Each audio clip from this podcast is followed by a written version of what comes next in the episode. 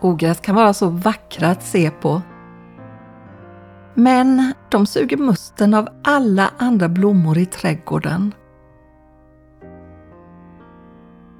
De tar näring och vatten och när de växer sig höga överskuggar de allt annat. Maskrosor sägs vara nyttiga men blomskälken innehåller ett bittert ämne som gör att man mår illa och får ont i magen om man äter för mycket.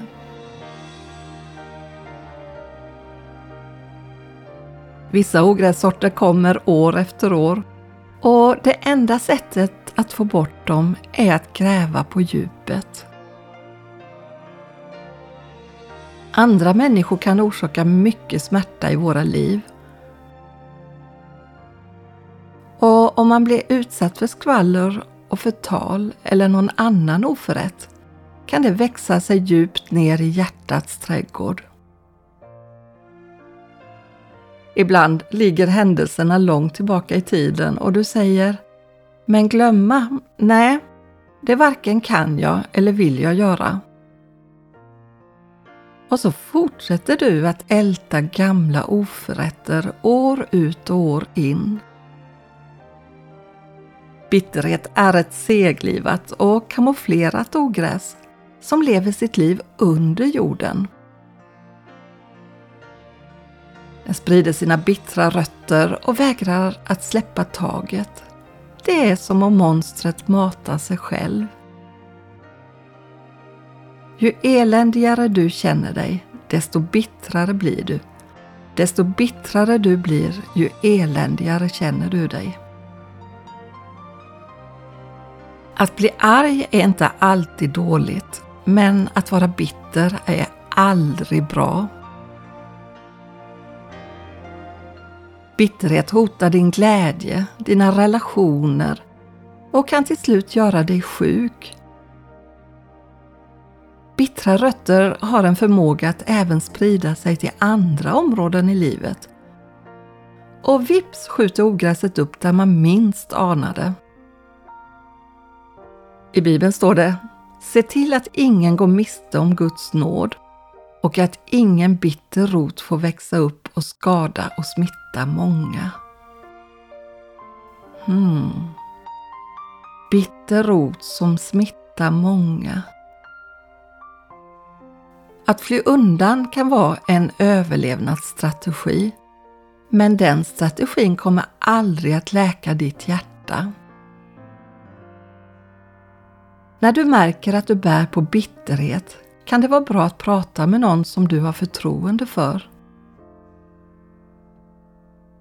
Tillsammans kan ni se vad det är som har orsakat din smärta och hur det har påverkat ditt liv.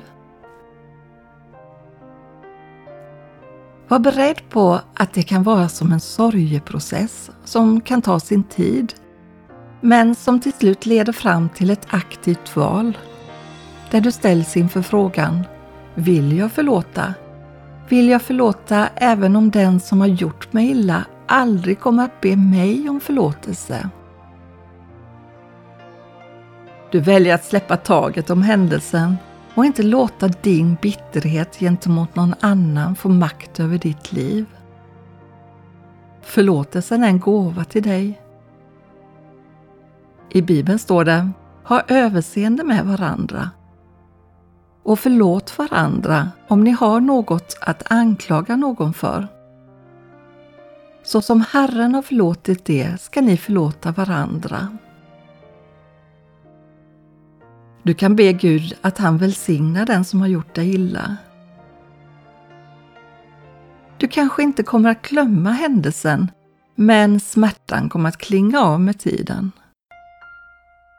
Gud vill lära dig något under läkningsprocessen. Håll fast vid det. Och du, om du då och då känner av smärtan, kom då ihåg att det är såren som läker. I have a friend who loves me as I am He is my Lord, my shepherd I his lamb. I have a friend who wants the best for me.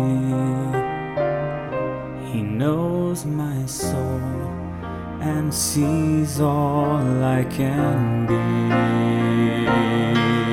He came to show us how to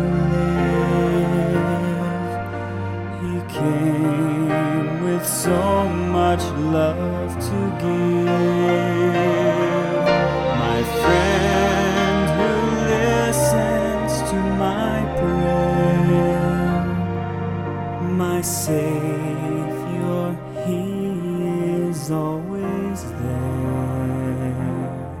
I have a friend.